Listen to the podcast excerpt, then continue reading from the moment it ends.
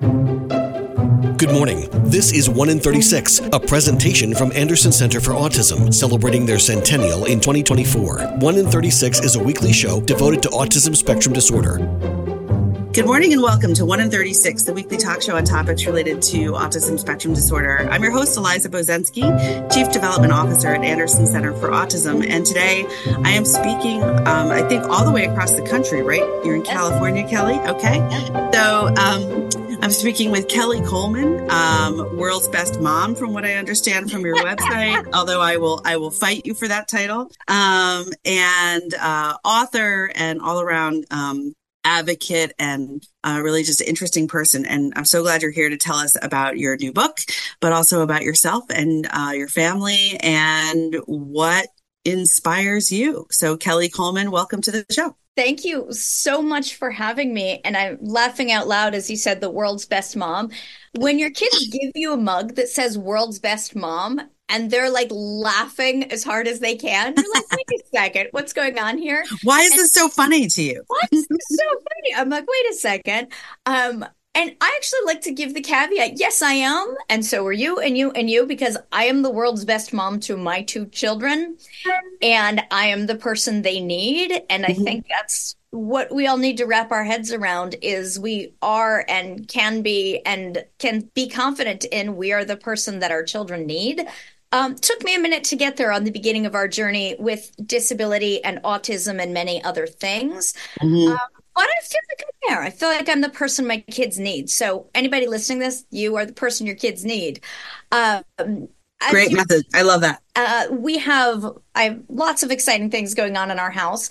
Um, I am an advocate. I am a speaker. My background is in screenwriting and talking animal movies, and that all segued into my book that I am just so excited about because it is the thing I desperately needed a decade ago when we started on our journey of many diagnoses with our younger son.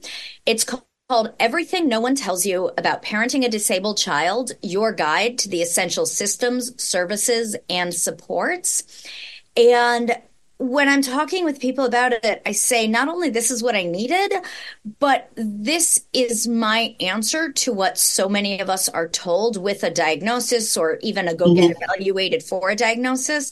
Is we're basically told, go home, Google, and cry. See ya. And we're left just gobsmacked and not knowing where to begin. And so, literally, like, we're going home and we're Googling and we're crying because the internet is telling us just how awful any sort of a diagnosis is for our child. Mm-hmm. And so we're starting of this from this place of fear and inadequacy and oh my goodness, I am never going to be the person my child needs. And the reality is, and I love that your podcast just comes back to this over and over is that if we can get a foundation of real information we can build that journey for ourselves, our families, and especially our children that is unique to our location, our state, our county. Yes.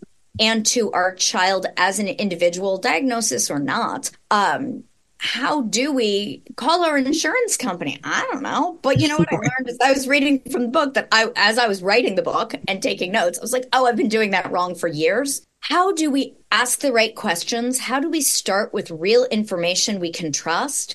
And also, again, back to why your podcast is so great. It's real information that people can understand and use. Mm-hmm. Um, the advantage of having a background in creative writing and being a parent in this world is I'm right there, right along with everyone. And it does have the personal stories from me, from other parents who've contributed.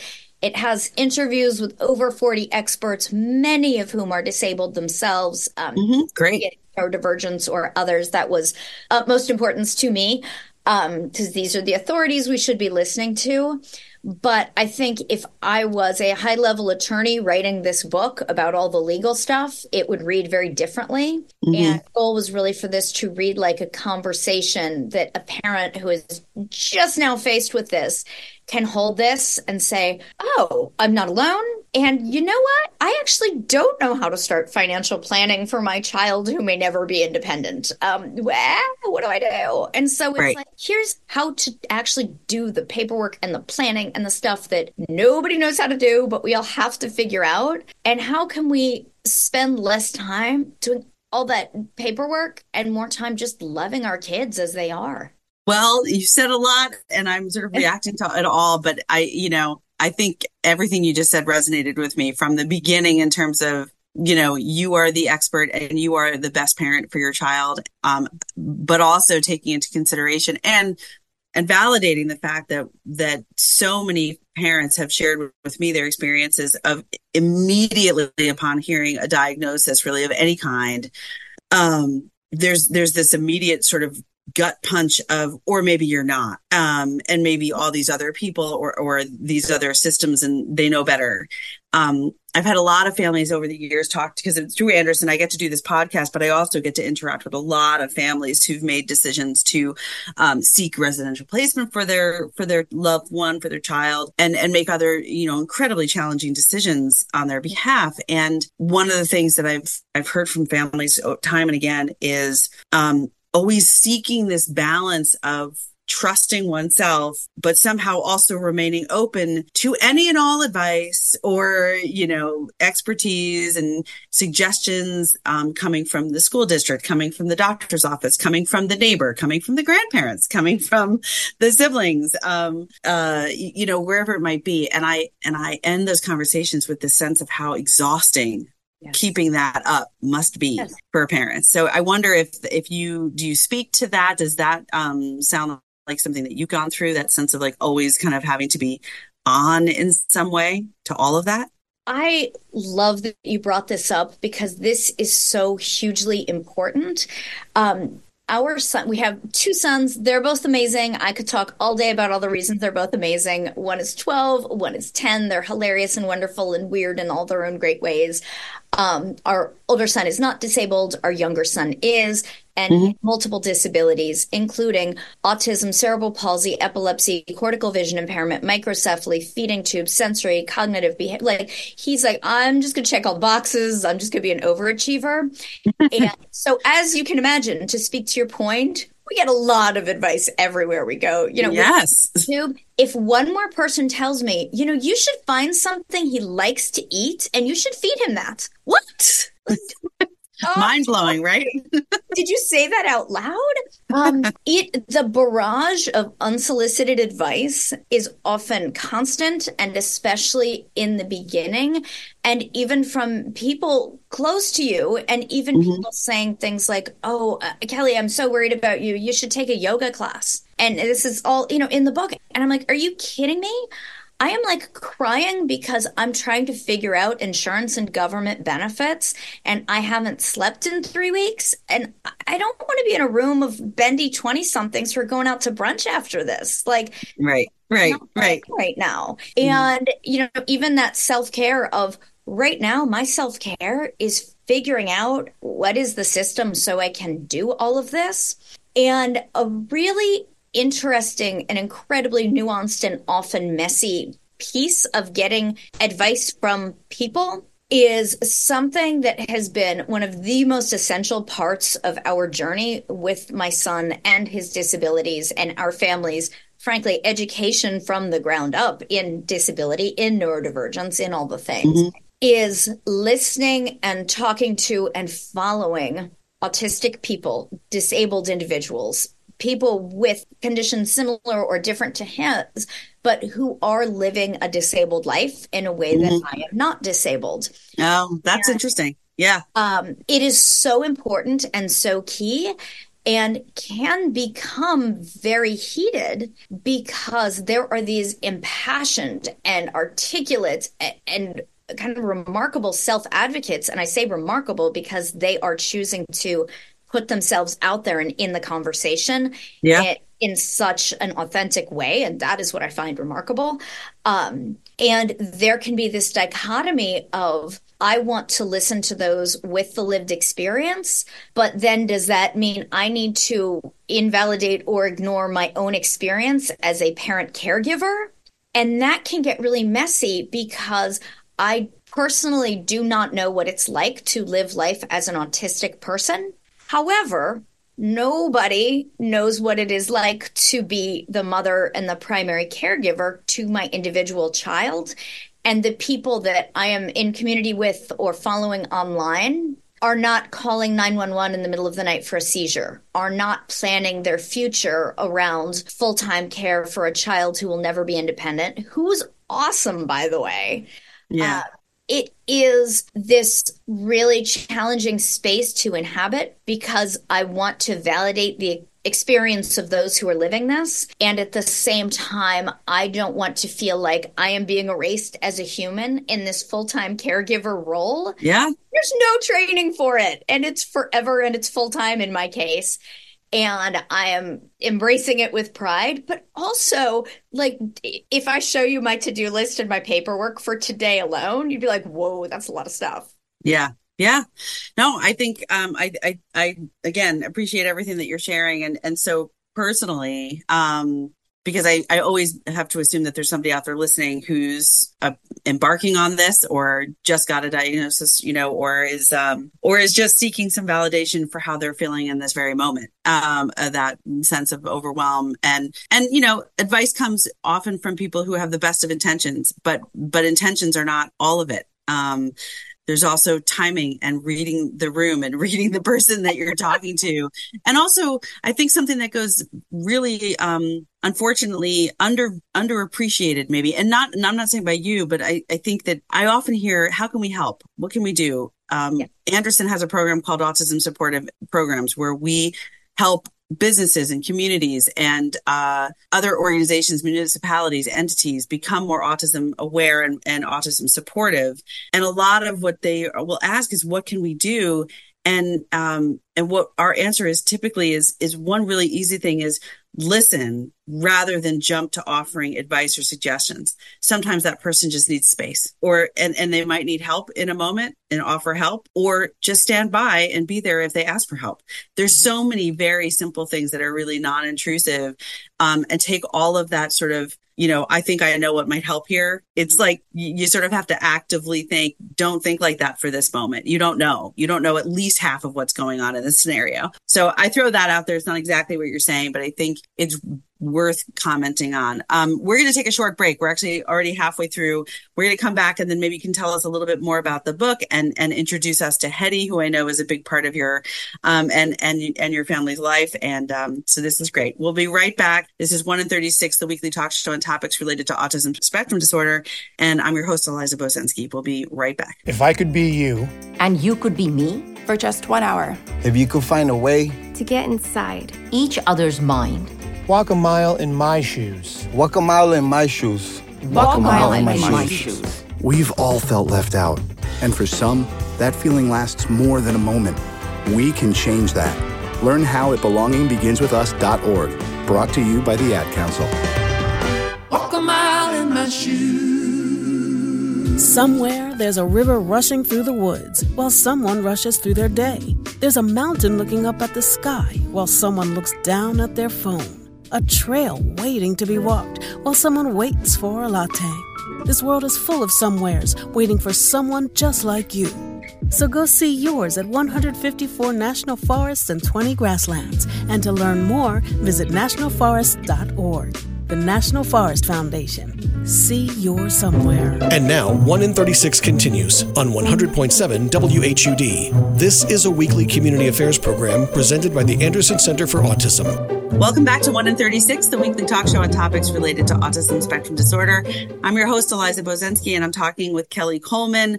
Um, many, many things, many interesting parts of your background, but in this case, we're speaking about your role as, I think, uh, mom, advocate, author. Um, so thank you so much for sharing, um, Kelley, in the first half of the show. A lot of your thoughts, your kind of opinions or experience. Um, raising your two boys. Um, I'd love for you to um, either whatever you'd like to do, but either give us an anecdote from the book, something that you think you know really stood out for you when you were writing that section of it, um, or maybe surprised you in terms of your reaction to to learning about it, or um, whatever that might be. Um, or of course, share with us about your other passion, which I think is uh, canine companionship and um, what having a service dog in your home and with your family has done for all of you? Yes, I could talk. I could talk service dogs and paperwork all day, which either makes me awesome or the most boring human on the planet. So there you go. Um, but the dog keeps me from being too boring. Um, so, first, to address when I was writing this, what surprised me is that this book doesn't exist. It is a guide to the basics of diagnosis, getting comfortable with disability, what this looks like for you as a parent caregiver, and all the super nuts and bolts of IEPs, school, disability rights, and advocacy future care plans, financial plans, your insurance company and social services. It's all of the nuts and bolts things. And mm-hmm. not exist. There are amazing resources where you can piecemeal it together, but it's taken me a decade to figure this out. And we're all reinventing the same wheels. And I'm so passionate about how do we stop reinventing the same wheels? Let's start with the book and there will be more in the series of how do we actually do the things and mm-hmm. what actionable steps and there are templates and lists and all of that. So I was surprised it didn't exist. I was also a little bit surprised at first when I was reaching out to experts for the book, how many people said yes with so much speed and enthusiasm, even people at very high levels. Um, Judy Heumann, who's known as the mother of the disability rights movement, mm-hmm. emailed me back the same day from a cold email. And I was like, how is this happening? Because she was so passionate about setting parents up to succeed and to embrace all the parts of their child, about honest conversations about, yes, being disabled is harder than not. Let's talk about and acknowledge that. And it doesn't take anything away from your kid and how much you love them and all the wonderfulness.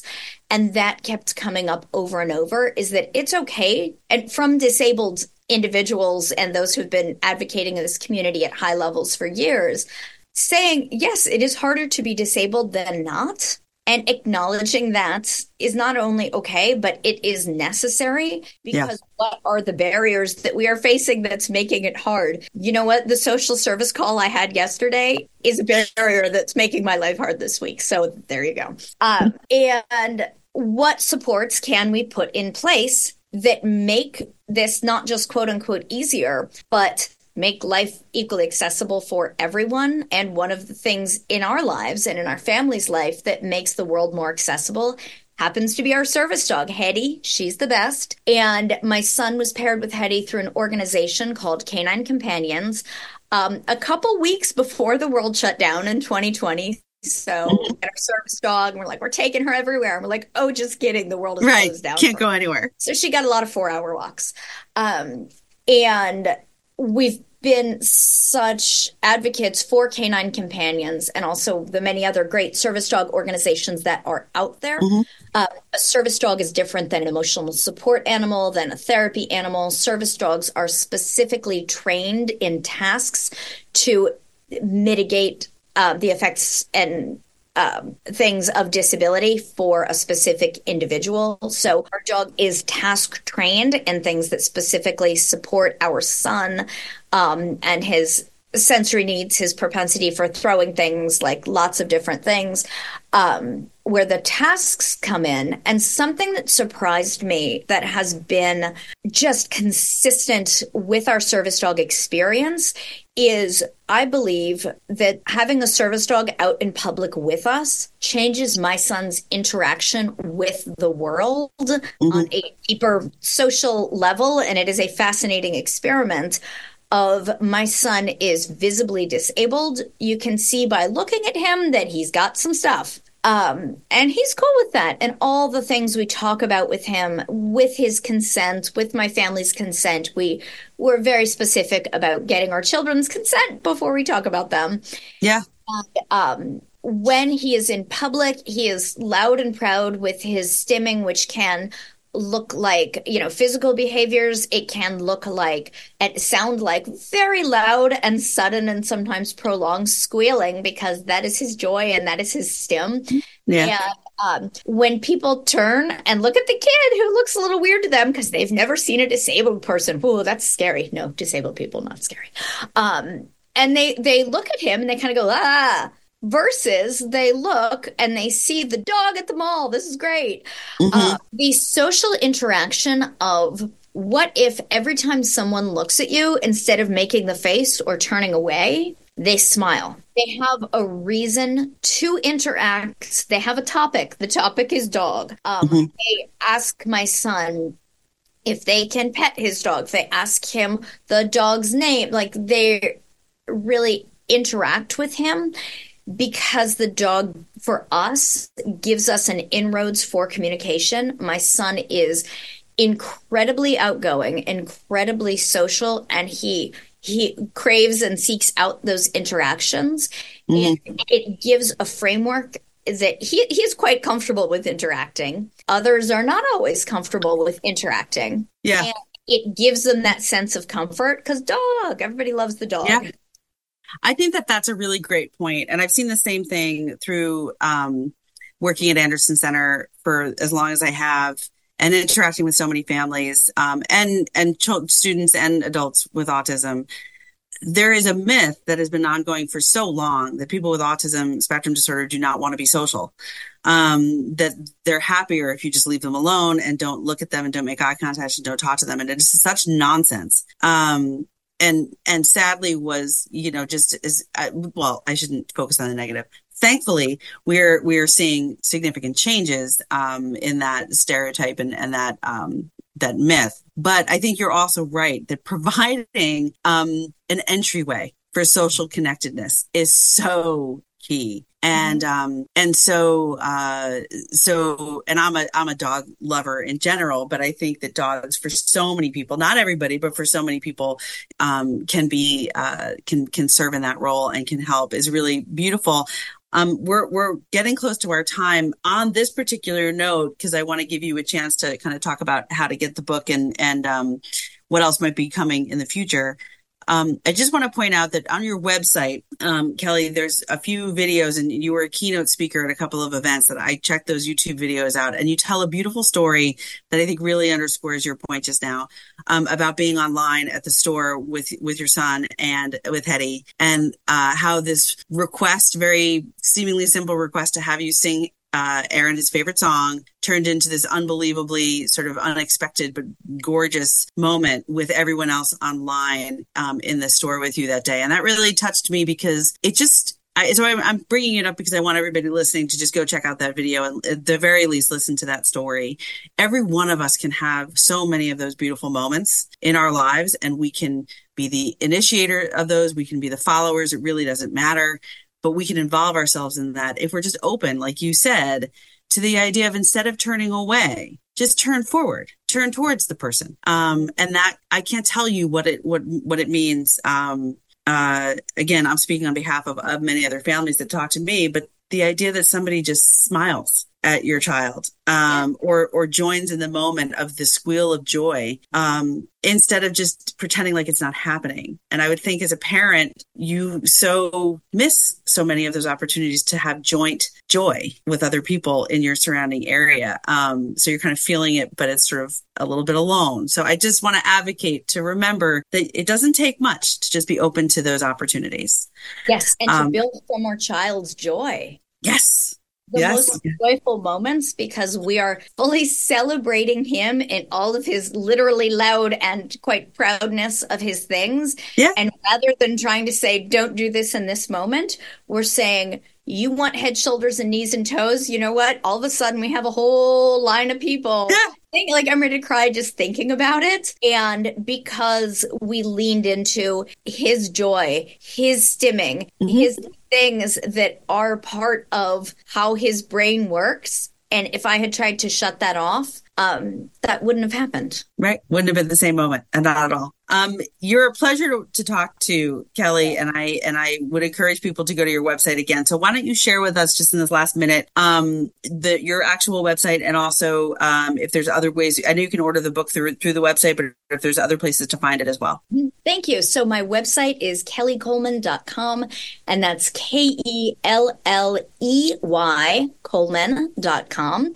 and everything no one tells you about parenting a disabled child. There are links on my website, um, Amazon, Barnes and Noble, Target, all the places. It is available. It releases March 12th, and there will be lots of events and things to come. You can find out through my website. My social media links are on the website. Um, and again, there's a better way for us to do all the paperwork and the stuff we don't want to do. And let's stop reinventing the same wheels. I'd rather be out with my son and his service dog singing head, shoulders, knees, and toes. And we need better systems to get there. I agree with you. And I think, you know, I know we're in different states, but I think there's a lot of similarities and a lot of families just get stuck and bogged down in there. And then it becomes easier to just not.